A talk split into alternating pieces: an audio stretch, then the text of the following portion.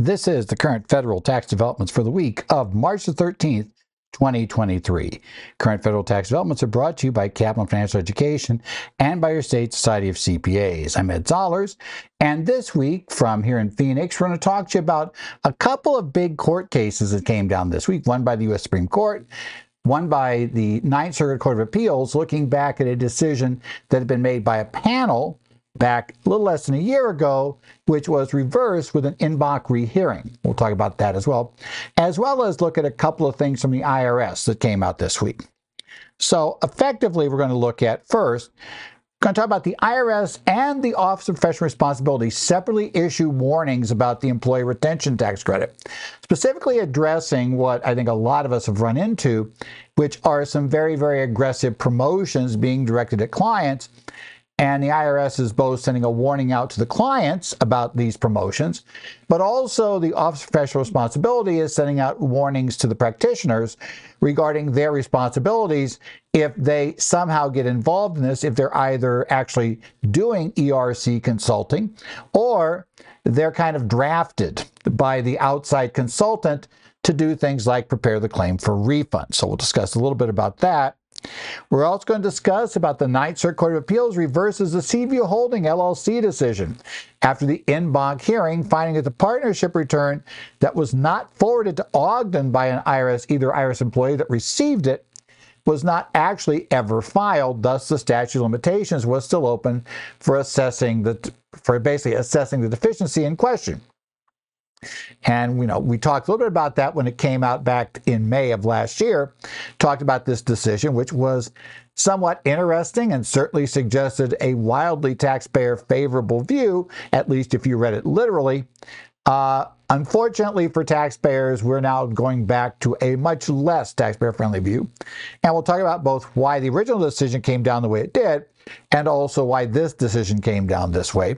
Suffice it to say, the result of the case is not one I think is going to leave anybody very satisfied. But I also understand why the court felt they couldn't let the original decision stand as it was. And finally, we're going to talk about an S corporation accidentally ended its status as an S corporation by revising the LLC operating agreement. We'll talk a bit about the dangers of using an LLC as the basis for your S corporation if you don't have people involved with the documents who understand the one class of stock rule for S corporations and specifically how that works if you're using a limited liability company as your basis, because as you're probably aware, it doesn't technically have stock, but we still got to do a pretend calculation as if it did. And that is where we got in big trouble in this private letter ruling and why they had to go pay for the ruling at the end of the day. So let's start with this IRS warning on the employee retention tax credit. And this is the uh, on the IRS news release IR 2023 40, issued on March 7th, entitled The IRS issues a renewed warning on employee retention credit claims. False claims generate compliance risk for people and businesses claiming the credit improperly. And this particular warning is a repeat of what they told us going back in October of last year. So you may remember in October 19th, they had a general warning about the ERC issues and how taxpayers need to be very, very, very careful about, uh, you know, if something sounds too good to be true, it probably is, is the quick test they've got on it. Um, it doesn't matter. In the interim, uh, promoters have continued to approach people. In fact, these days I can't get on Twitter without being without finding the latest push for an ERC ad which I find interesting. You know, they're pushing them at me, but th- that's okay. You know, they they do it, and uh, a couple of other people who who are involved in tax either as authors or involved in CPE have also noted they're seeing that ad all the time as well. Uh, suffice it to say, there's still a lot of promotion going on, and some of these promotions are over the top, well over the top, and so the IRS continues to warn this. They also told us that the Office of Professional Responsibility, get the name out right, was working on additional guidance that would apply to tax professionals. Now, what the IRS says in here, there's a real interesting line added by then acting IRS Commissioner Doug O'Donnell. Uh, if you're not aware, last week the Senate confirmed the new appointed IRS commissioner. So th- this may be acting Commissioner O'Donnell's last news release, but you know he says this in it. So he got himself in the issues, and he notes that while this is legitimate credit that's provided financial lifeline to millions of businesses, there continue to be promoters who aggressively mislead people and businesses into thinking they can claim these credits. I would say, yeah, that's basically true. Anyone who is considering claiming this credit needs to carefully review the guidelines. And note, you cannot just blindly rely, even the taxpayer cannot blindly rely on the assertions of the promoter who is going to be receiving a rather significant contingent fee in many cases. So there is a obvious bias there to push a over the top very aggressive claim on the theory that the IRS can't examine all of these. Therefore, you know, they're basically likely to set the client up for a problem if the client becomes the one who is unlucky enough to actually get the IRS exam. And what I found really interesting was the line that says if the tax professional they're using raises questions about the accuracy of the employee retention credit claim, people should listen to their advice.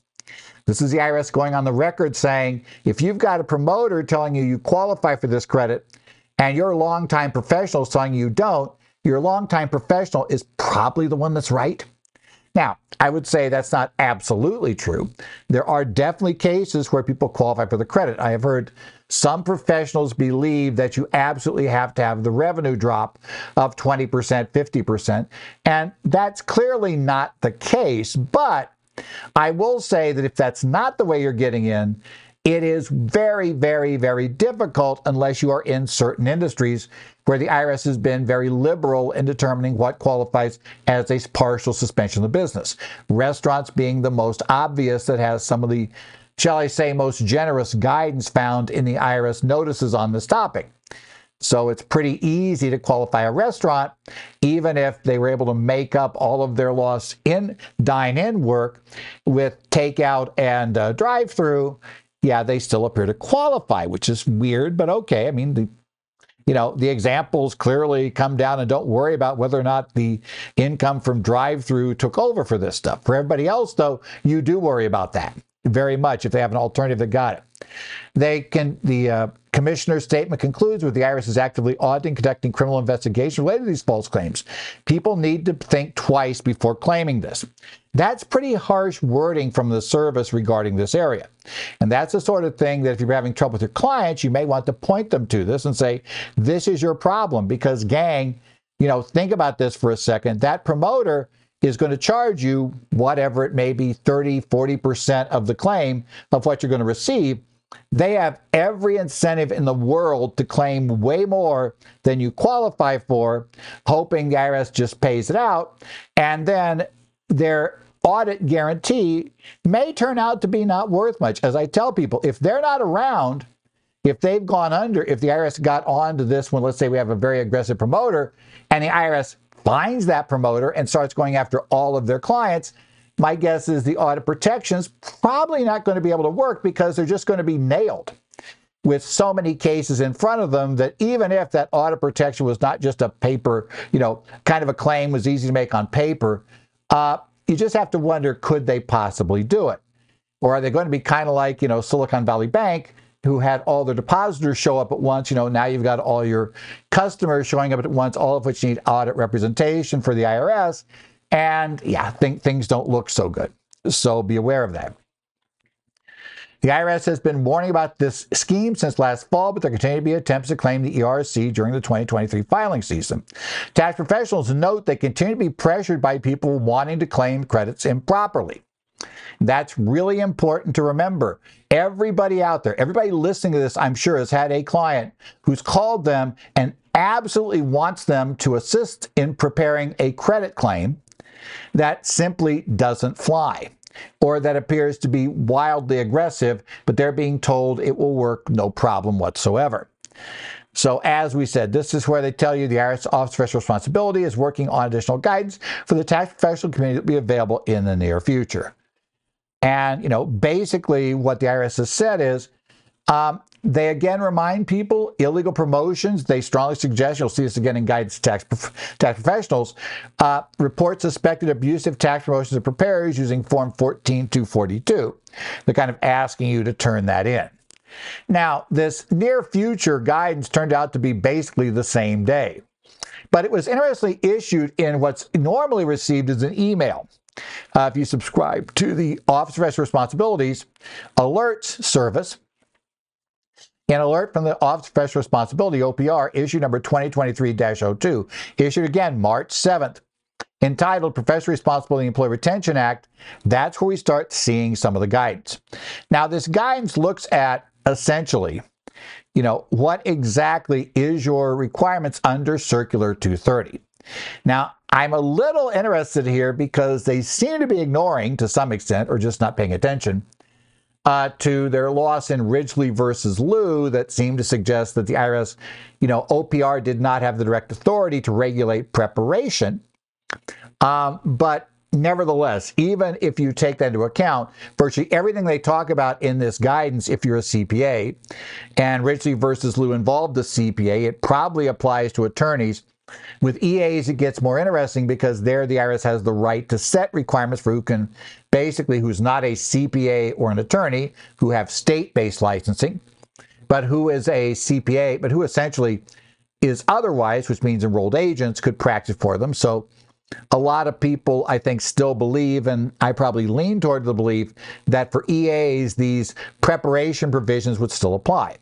But you know, if you're a CPA, don't don't start getting smug about this because almost everything that's in here is word for word, or you know, has a very similar provision in the statements on standards for tax services. So I would still be very leery about doing this. And the other problem is the fact that the OPR and the CIRC 230, you know, certainly indicates this is what is expected of a CPA. Yes, OPR may not be able to go after easily, but I guarantee you in civil litigation, that will be pointed to as look, OPR standard said you should have done this. The SSTS has said you should have done this, but you simply didn't do this. We think that is something that a person hiring a CPA you know, essentially should be able to assume that they're going to get when they hire them for tax practice work. And that's how you're going to set up the litigation against a CPA. Now, they begin by discussing your requirements for diligence as to accuracy. This seems more directed at the promoters, or though actually going out and talking to clients about qualifying for this and using what I've found way too often to be the, you know, the promoter gives this really broad discussion about, you know, vaguely discussing about, you know, restrictions, anything COVID related, and anything vaguely government related and vaguely COVID related qualifies as a suspension of your business. And then they just let the client say, oh, yeah, I had that, which I think is malpractice in the basics. In essence, clients are not trained to make that call. Now, they tell us that Section 10.22 of Circular 230 requires practitioner to exercise due diligence in preparing and filing returns or other documents on a client's behalf with the IRS and ensuring the correctness of their written or oral representations to clients in the IRS.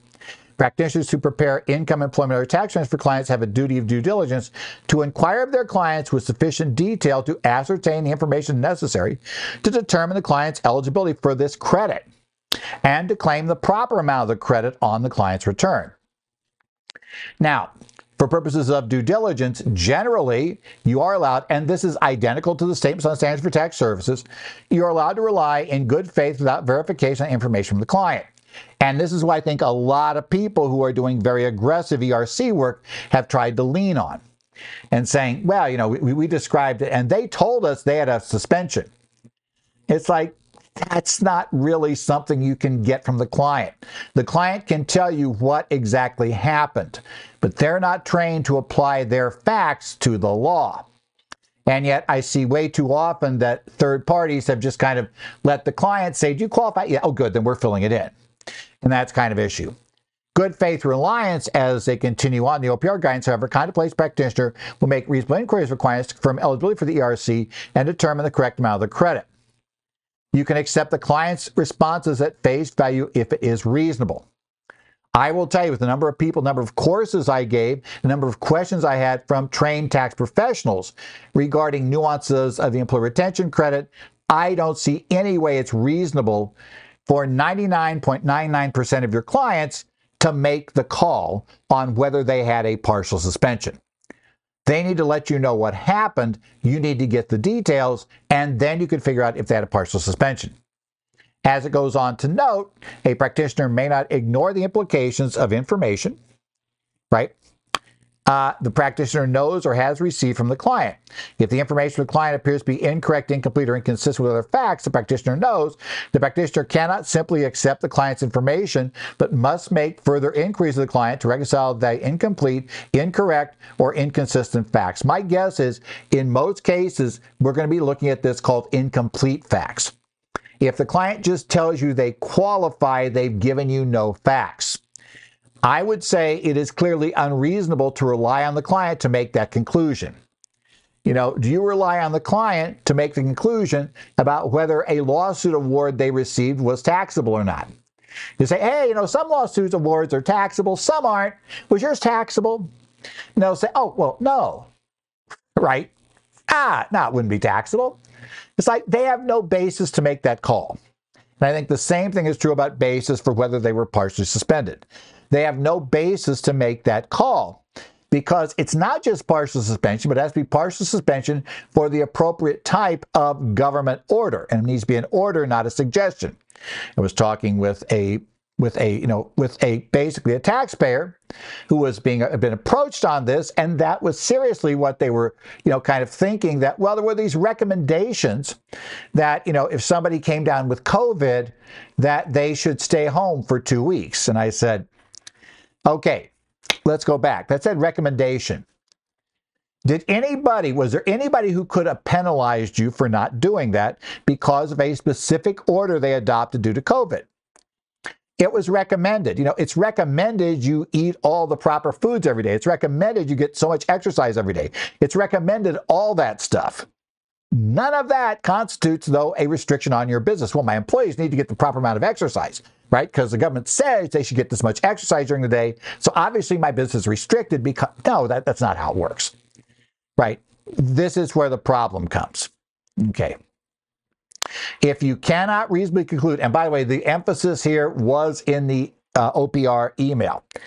If the if you cannot reasonably conclude, consistent with the standards discussed in the guidance, that the client is or was eligible to claim the ERC, the taxpayer should not prepare an original or amended return that claims or perpetuates a potential improper credit. Now, some people are getting very concerned about that perpetuate statement. Does that mean that if you amend the return to remove the deduction for the ERC credit from wages, which has to be done if you're claiming the credit, you know, is that perpetuating? I think that would be a real stretch for OPR to carry. But I don't know it would be a stretch for a client in litigation who may be facing huge penalties from the IRS, you know, for having not for having gotten this employee retention credit and not having properly qualified for it.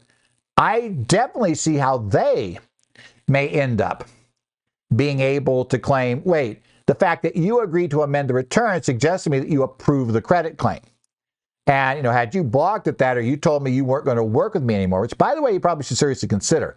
The client will not accept your advice on this issue, that's a huge red flag. And I think you need to be very, very careful about working with a client when you see a red flag like that, where first thing is it tells you they don't trust your, they don't trust your professional, you know, your professional abilities. Secondly, it, you know, if they do trust them, it's probably even worse because, oh, they know they're probably wrong, but everything's okay as long as you don't get caught. And that same mentality will say that when they do get caught and the IRS is penalizing them, well, I can just tell them the CPA told me it was okay and get them to go after the CPA. And, you know, get them to go after those things, get my penalties waived, etc. You know, just sick them on the CPA. And again, if everything's okay as long as you don't get caught, you know, if they're not caught in the lie, if you can't prove they're lying, then it's okay, right? You do not want a client who thinks that way. Bottom line, that's your problem. Now, it also looks at the standards for tax returns and other documents when you're preparing them. And specifically tells everybody, this again is aimed at promoters, that you do have a requirement to warn clients about penalties. Now, this would also be true if you're preparing the 941X. Let's say the the consultant did the study, but as many of them will do now because they do not want their name signed as a preparer on anything, they say, "Oh well, yeah, yeah, but we we're, we're not allowed to prepare the uh, actual form."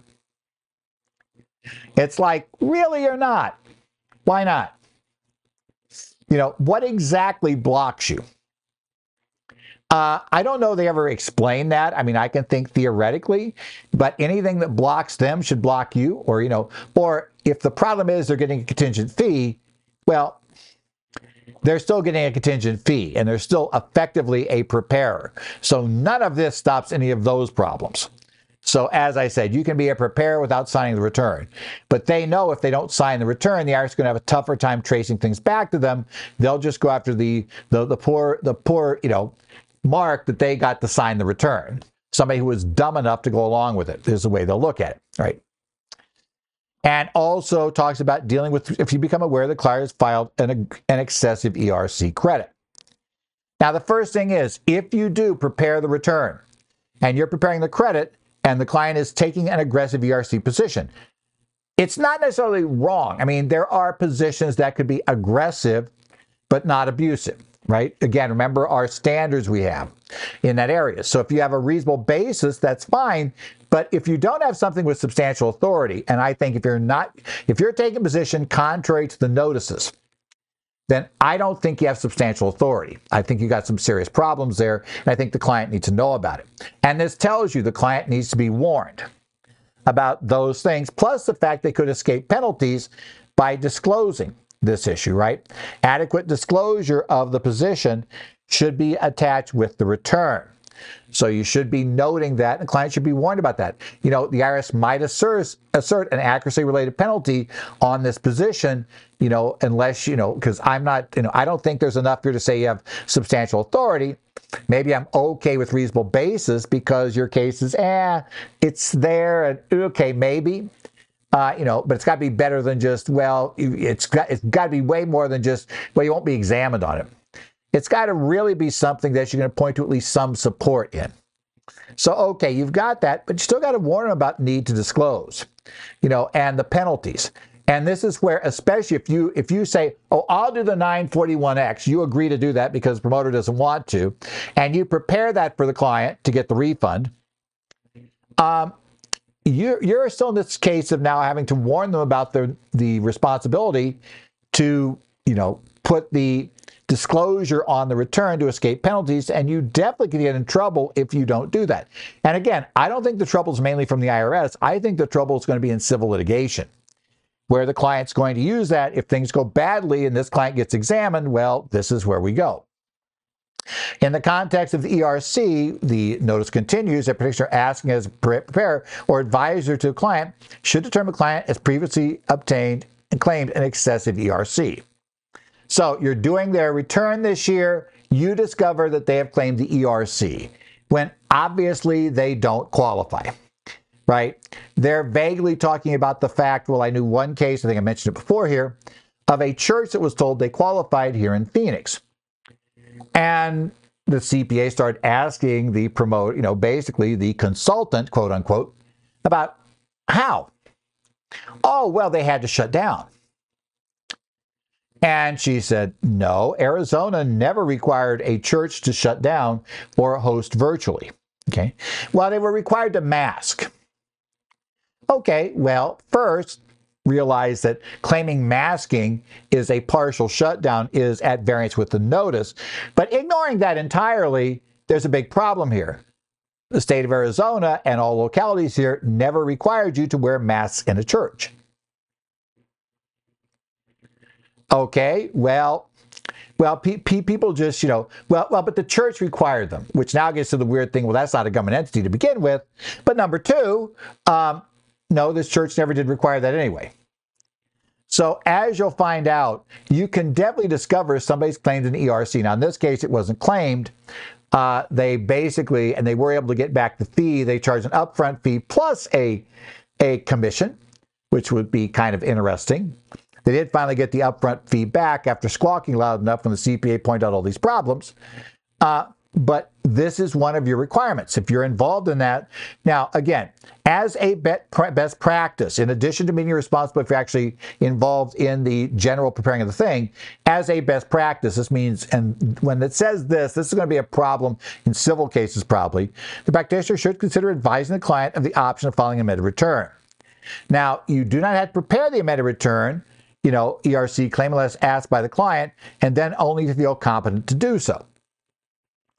Now, if the client refuses to amend the ERC, again, be careful here. Like I say, they either think you're incompetent, which you don't want that client, or they know you're right, or they strongly suspect you're right. But again, nothing's wrong if I don't get caught. And that includes lying about what your CPA told you to get out of some penalties from the IRS. So, yeah, be aware of that. Uh, also notes issues claiming the practitioner relied on the advice of the promoter. I've heard some people try to do this. Well, I don't really know anything about the ERC, but the promoter said it's fine, so I'm not going to get any trouble if I prepare the 941X. I'm just relying on another professional. Well, you got a problem there. While 10.37A3 of Circ 230 allows practitioner in their advice to a client to rely on advice of others, it's only if the reliance is reasonable under all facts and circumstances, including where the other advisor had a conflict of interest within the meaning of Section 10.29. Thus, if the other client, if the other advisor who may have advised clients claim the ERC has a conflict because of the amount or character of the fee the advisor charged for the advice at the time, the practitioner's reliance on that advice may not be reasonable. I would say it's not may not, it's not. If the practitioner, if the party is charging a large contingent fee that obviously biases, okay? Now, the client's got a problem here too. We go back to the old neonatology case uh, where the court said, nah, you can't rely on the promoter who told you you could do this, this uh, particular structure they were doing in neonatology. They're saying you should have known, right? You know, the, the promoter was only going to get paid if you did this. And, you know, so therefore they had a vested interest saying it was great and go do it. Uh, this is the same thing. This promoter who is going to be paid on this large contingent fee is only going to get paid if you do it. They're going to get paid way more if you claim way more. So that's automatically a conflict of interest that their advice, you know, their interest is to advise as high a number as possible rather than to advise the client of the proper number. So because of that, you've got it as an out CPA. Even the clients get hung on this. You can imagine a CPA, EA, or attorney who just totally ignores everything and just says, ah, yeah, see that, that guy over there, uh, you know, that, that, that CPA over there, that attorney over there said this is fine.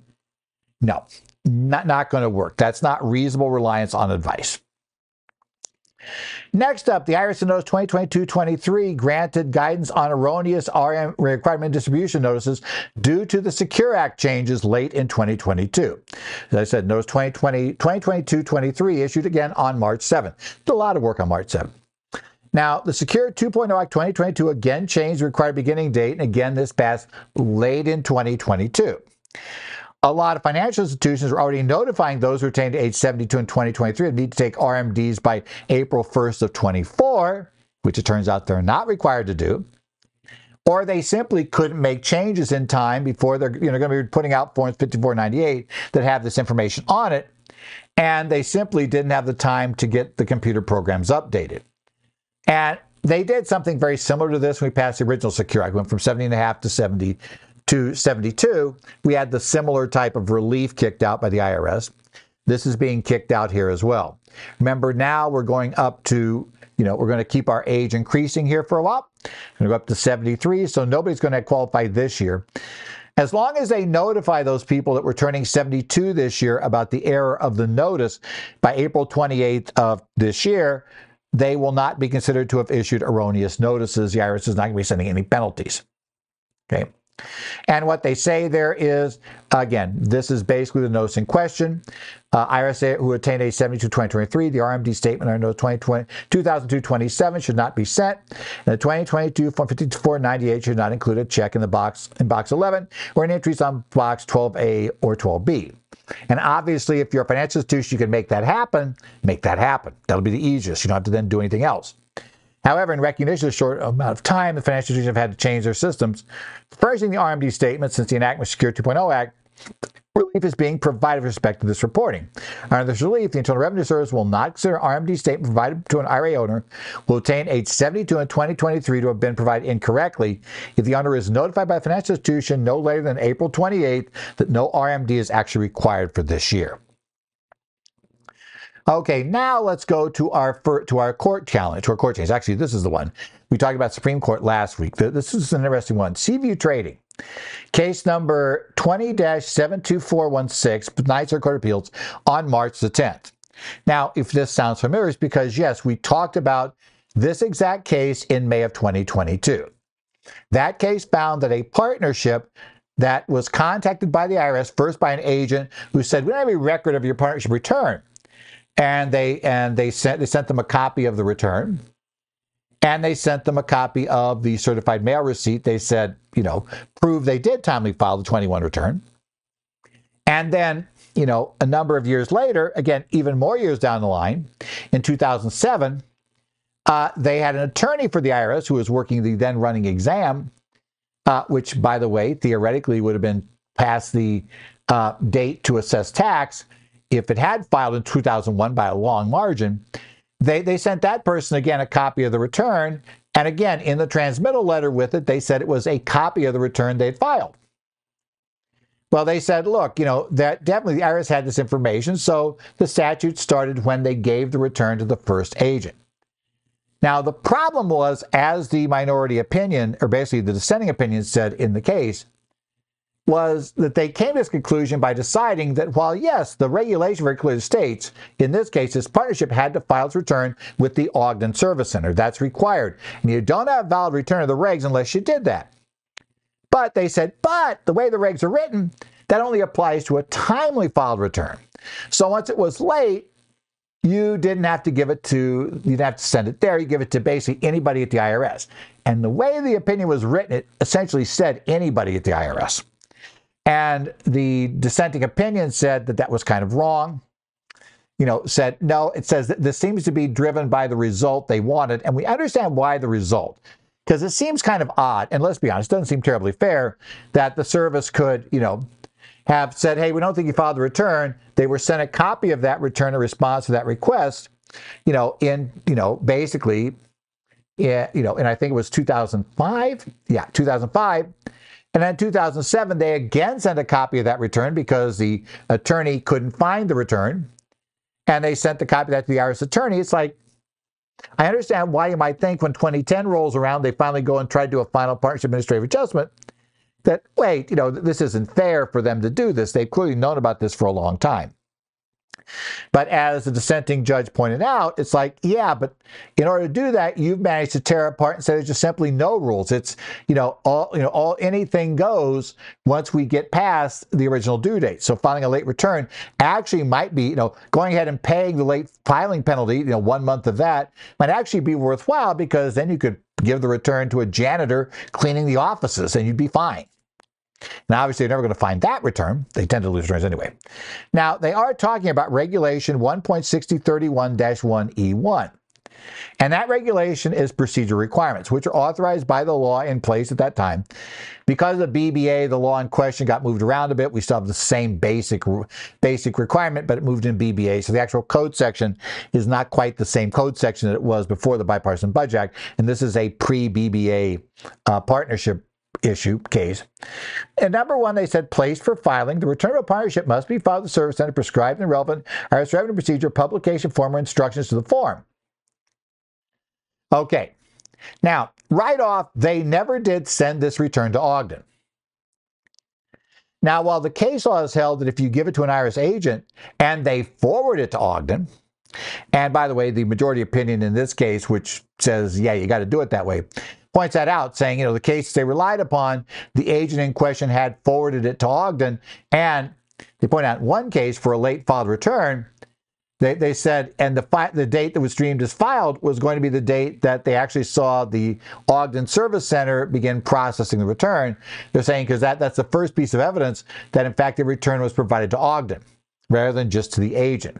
Okay. But what the partners, what, what the other members, what the basically the two members of the panel, that sided with the taxpayer in the original decision came up and said, yeah, yeah, but look, the second one, the return of partnership must be filed on or before the date prescribed by Section 672B. And they said, well, there it is. You, you know, obviously, since they didn't file the second, right, once it's a late filed return, the first clause doesn't apply. I would say at best that is a very strained reading of this regulation. I would say extremely strained. Uh, but that's what they reached for to try to make this work. Now we'll discover there's a couple of other issues involved, but we'll get there. Okay. The taxpayer claimed they timely filed the return. They filed the return timely for the 2021 years. They filed it timely in 22. In July of 2005, again, if they filed it timely by July of 2005, the statute would have been closed. The partnership, you know, the agent informed, the IRS agent informed the partnership that they had no record of the return. So they asked for any copy retained and the proof of, you know, mailing the return in. And they sent, and the CPA in question sent a copy of the return and they sent in a certified mail receipt. Now, when I read the original case, this is what got me like, how did that not work? Because a certified mail receipt is prima facie proof of timely filing of the return. So why did why weren't they banging on this in the case later on? Because we discovered later on they weren't. We do finally get an explanation for that better in this case as to why the certified mail receipt turned out to be not something they followed up. At least an implication as to why it wasn't what they followed up on. In July of 2007, so now two years later, while the parties were under exam, they faxed another copy to the IRS attorney, indicating, and they indicate in the cover letter this was a copy of the return. Now, note, in neither case did they say to the IRS agent or the IRS employee, this is our return we are filing. That's going to turn out to be important to the panel. Basically, not to the panel now, but to the en banc group. I guess still with the Ninth Circuit, it's an en banc panel as opposed to the entire court, but nevertheless. That's where it goes. So neither IRS employer forwarded a copy of the return to Ogden for processing. And it makes sense because in this case, they appeared to be still sticking to their guns that the return had been timely filed. So it had been timely filed, there's no need to file another one. In fact, presumably they might have felt that if they said treat this as filed, uh, that, that was like conceding they hadn't originally filed the return.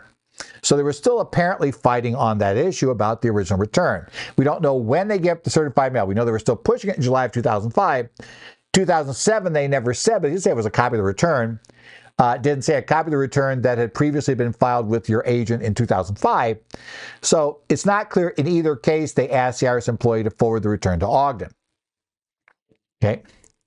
In October 2010, they issued the final partnership administrative adjustment. Taxpayer argued as well past statute limitation dates, which, by the way, it would be if they had filed the return in two, uh, 2002, timely. It would be late if the return is deemed filed when they gave it to the agent in 2005, because that would have been three years, so 2008. And even because it was October 2010, they were three years past the 2007 date when it was given to the attorney. Now, I don't really see how July 2007 would ever become the relevant date. If there's a requirement for the IRS employees to treat this as a filing date, then I, I think, you know, I don't see how we get to 2007. But even if you went there, they clearly would be past the date. So the question really becomes was this return filed? Or was it still not filed as of October 10th? And that's where the court came down with a little different. The full panel held that the regulation applied to all returns, regardless of whether they were timely filed.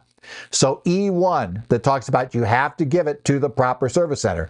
In this case, for this taxpayer, it was Ogden, Utah. That requirement is still there. You know, you have to do it. And even if you're filing a late return, the return is not filed till it gets to Ogden. Now they note the case law says that if the if you do file it in the wrong place, but it gets forwarded to Ogden. Once it's forwarded to Ogden, then that counts as filing. And that's going to turn out to be kind of a big issue when we get in here. And they said as well, note, first thing is they said the employees are under no obligation to forward it to Ogden. Uh, you know, the IRM does suggest that, and certainly people have had agents tell them, "Oh, just give me the return." Right? Don't don't don't don't mail it into Ogden now. Just give it to me. I would be very careful about that, right? I again, this wasn't the facts asserted here. Nobody asserted that either time they told them this is our filing. And that might get a different result in a case like this. But this case, I get a little worried about the other direction. It's like, well, you know, you tell me to do this, but according to Seaview, if I don't make sure it gets to Ogden, um, you know, it doesn't count. And there's no way to make sure, there's no way to prove it gets to Ogden except certified mail, uh, you know, and I mail it in myself. So while I'll give you a copy if I'm going to give to Ogden, I'm going to still file with Ogden. Right? That, that, that'd be the background, or whatever service center you're talking about. Okay. Uh, and again, the fact it didn't indicate either time it was providing a copy, it was treating it as a filing event. In both cases, they suggested the, their position was return had already been filed. As such, right, there was nothing here to go on with. Now, like I said, this indicates a risk you only provide the return to the agent if the IRS is stating it wasn't filed. I think you need to be concerned about that unless the IRS comes out with some clarifications in Seaview. I know what the Internal Revenue Manual says. I know what other documents said. I know agents have asked for them for years, but you know, in any event, you know, that's a problem. Uh, you know, and like I said, the fact the agent tells you it's okay, just give it to me, I'd be leery. I, I would actually point out the Seaview.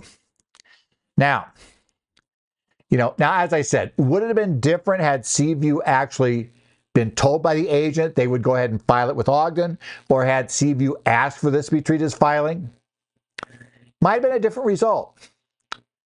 So we don't know, and I think that's concerned. But until that is actually addressed as to whether if an agent's assurance that the return would be filed, you know, they would forward it to Ogden, is enough to count as the filing time, that's a whole different problem. And right now, I would not assume that one's true. Right.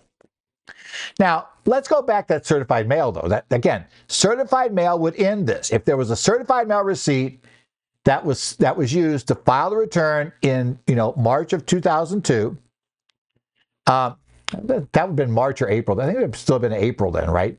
I forget how long ago we changed the filing date for partnerships.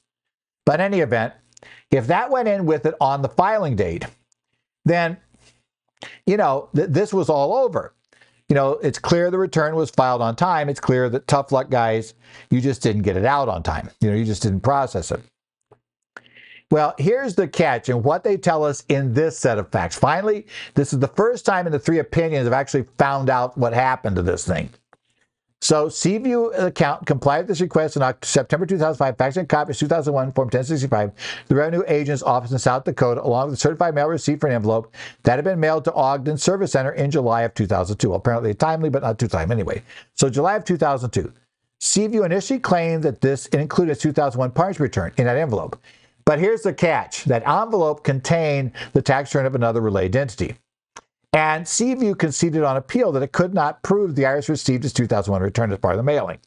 What I suggest happened here most likely was they came back, here's our certified mail receipt. IRS said, aha, here it is. We've got an envelope that came in with, and here's what was in it. Um, you know, and they look and it's not it's not the right entity.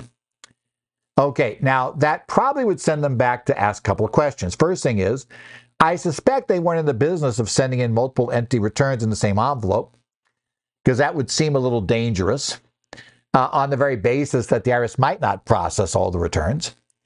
So, you know, if you're doing do certified mail to get proof of mailing, I'd like to have separately for each return. Thank you. But number two, I suspect that they didn't normally file multiple in the same envelope. And they went back and checked their files and discovered that oh, wait, we've got the same certified mail receipt for both of these. And yet we don't mail in things in the same envelope. So, uh oh. because if you try to claim, oh, you're wrong about that, well, the other partnership return was in there instead of the one you're claiming, then they're just going to come back and ask about the other return.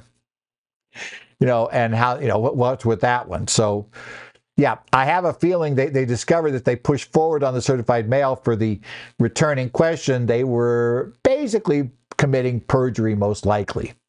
And certainly on exam, the service would ask and would go through the history of the you know what they have, envelopes they have. I suspect they have a long history that this part these partnerships, you know, the related partnerships have always filed in separate envelopes. They had never filed together in a group. And that'd be the case. You'd ask them, you know, the client claims it was all filed in one envelope. Well, then they're going to ask you in the case, oh, is that normal? When was the last time you did it? Did you do it this year, et cetera? And the IRS is going to be able to impeach that by showing separate certified mail envelopes for the different entities. So, As I say, I think that explains the certified mail. Uh, so yeah, make sure that you got it. It's not that, you know, the problem is when you show the certified mail receipt, the burden goes back to the IRS to prove it was in an envelope. Once they offer proof of that, now you've got your burden back on you to prove you know, why is IRS wrong about what's in that envelope. And they've discovered they probably couldn't do it. Now, finally, private letter ruling 2023 31001 came out on March 10th. This is again how to blow your S election. And this one deals with a limited liability company, which, look, you can use limited liability company as your S corporation uh, structure. It is done a lot here in Arizona due to the fact that you have less disclosure about ownership going forward. If you use a single member LLC, we use an LLC instead of a corporation. Corporations in Arizona have to file reports every year telling us anybody who has more than 20% ownership interest. LLCs do not.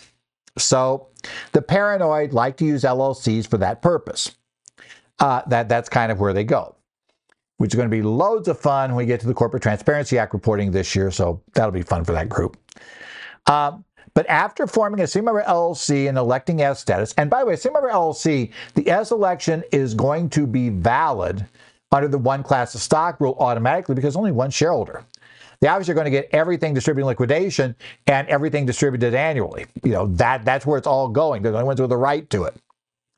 So there's no problem. But then this person admitted two more individuals and at the same time modified the operating agreement.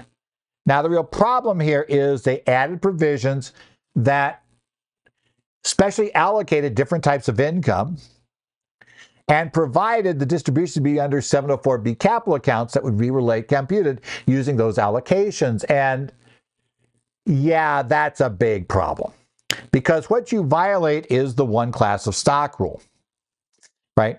Let's talk about the one class of stock. So we're going to talk about this. So the information they submitted states that this is LLC organized under the laws of state whatever on date one. So the first date, on date one until date three, only one individual had an interest in the entity. And as I said, at that point, it's only going to have one class of stock outstanding. I know it doesn't have any stock, but we pretend. On date three, two additional individuals acquired interest in X. X made a timely election to be an S corporation effective date two which was after date one and before date three. So we made an election while we are still one person.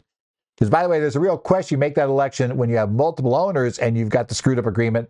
I would say you got a partnership in that scenario. But when you do it this way, you have a C corporation, which probably is not optimal. Because your corporate election is valid because you made a valid S election.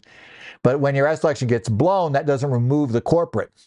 The corporate election is still stuck for the LLC, and you have to go through a full blown liquidation with double taxation in order to get that undone, which probably is not good. On date three, the members of X entered into an agreement. Okay, so basically, when they came in, you're going to provide different types of profits and losses be allocated in different percentages, other than proportionally, including allocations based on the outstanding negative capital account balances. You're going to provide that with respect to certain types of transactions, distribution will be paid to members in accordance with respective positive capital account balances as adjusted pursuant to 704 the code, and then it'll be paid pursuant to differing percentages. This is boilerplate partnership style language appears to have gotten in here again, which is a huge problem. Now, if they really did try to special allocate income, and it does suggest that, it suggests we also have went a step beyond boilerplate and actually had somebody write special allocations. That's the one point where I began thinking that there might have been an attorney involved in this thing, which then is even a bigger problem. Like, well, you know, counsel didn't know about this. As they conclude here, thus shares of stock of the corporation can confer non identical rights to distribution liquidation proceeds. And the question here is not whether it did, whether anybody ever got a disproportionate distribution. The question is whether it could, right? We talked about the flip side of that before. If your document doesn't allow for disproportionate distributions, but they make them, that actually is not a termination event unless they go back and agree now, oh, forget about it. We're not going to worry about that. We're going to let everybody keep the numbers. We're going to go ahead and give you twice as much as you should get. If they have that agreement, then they do have two classes of stock. But if they just foul up and get the distributions wrong and the parties have the legal right to get reimbursed, then generally that's not going to be considered a termination event. Now, the regulation for one class of stock is found at Regulation 1.1361-1L1. And it says a corporation has one class of stock does not qualify as a small business corporation. Can't make it as election. Okay. The corporation is treated as only having one class of stock if stock of stock if all outstanding shares of stock of corporation confer identical rights to distribution liquidation. Differences in voting rights are not a problem. Right? Remember that. But it's got to have identical rights to distribution liquidation proceeds on a pro rata basis. You cannot get differing amounts or percentage of distributions in different scenarios for different members, or you've got a problem. Right? Basically, you don't have an S corporation.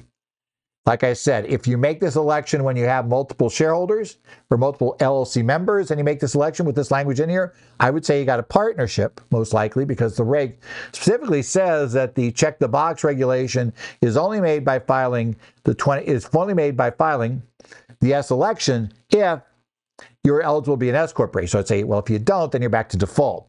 If you didn't file the specific election to be a corporation.